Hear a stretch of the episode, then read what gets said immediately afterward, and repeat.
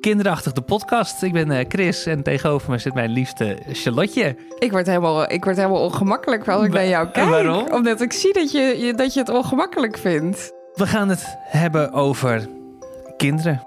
Ja, over een eerste kindje. Gaan we dit echt doen?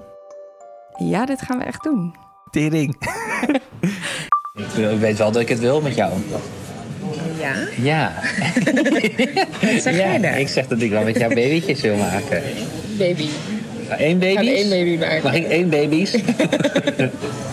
Kijk, een pil, die kan je gewoon weggooien en je slikt hem niet meer. Maar hier moest ik echt concreet de huisarts voor gaan bellen. Hoi, kan je mijn spiraal eruit halen? Waar ga ik aan beginnen? In hemelsnaam We gaan beginnen. moet ik aan de bak. Je moet aan de bak. Fucking hell.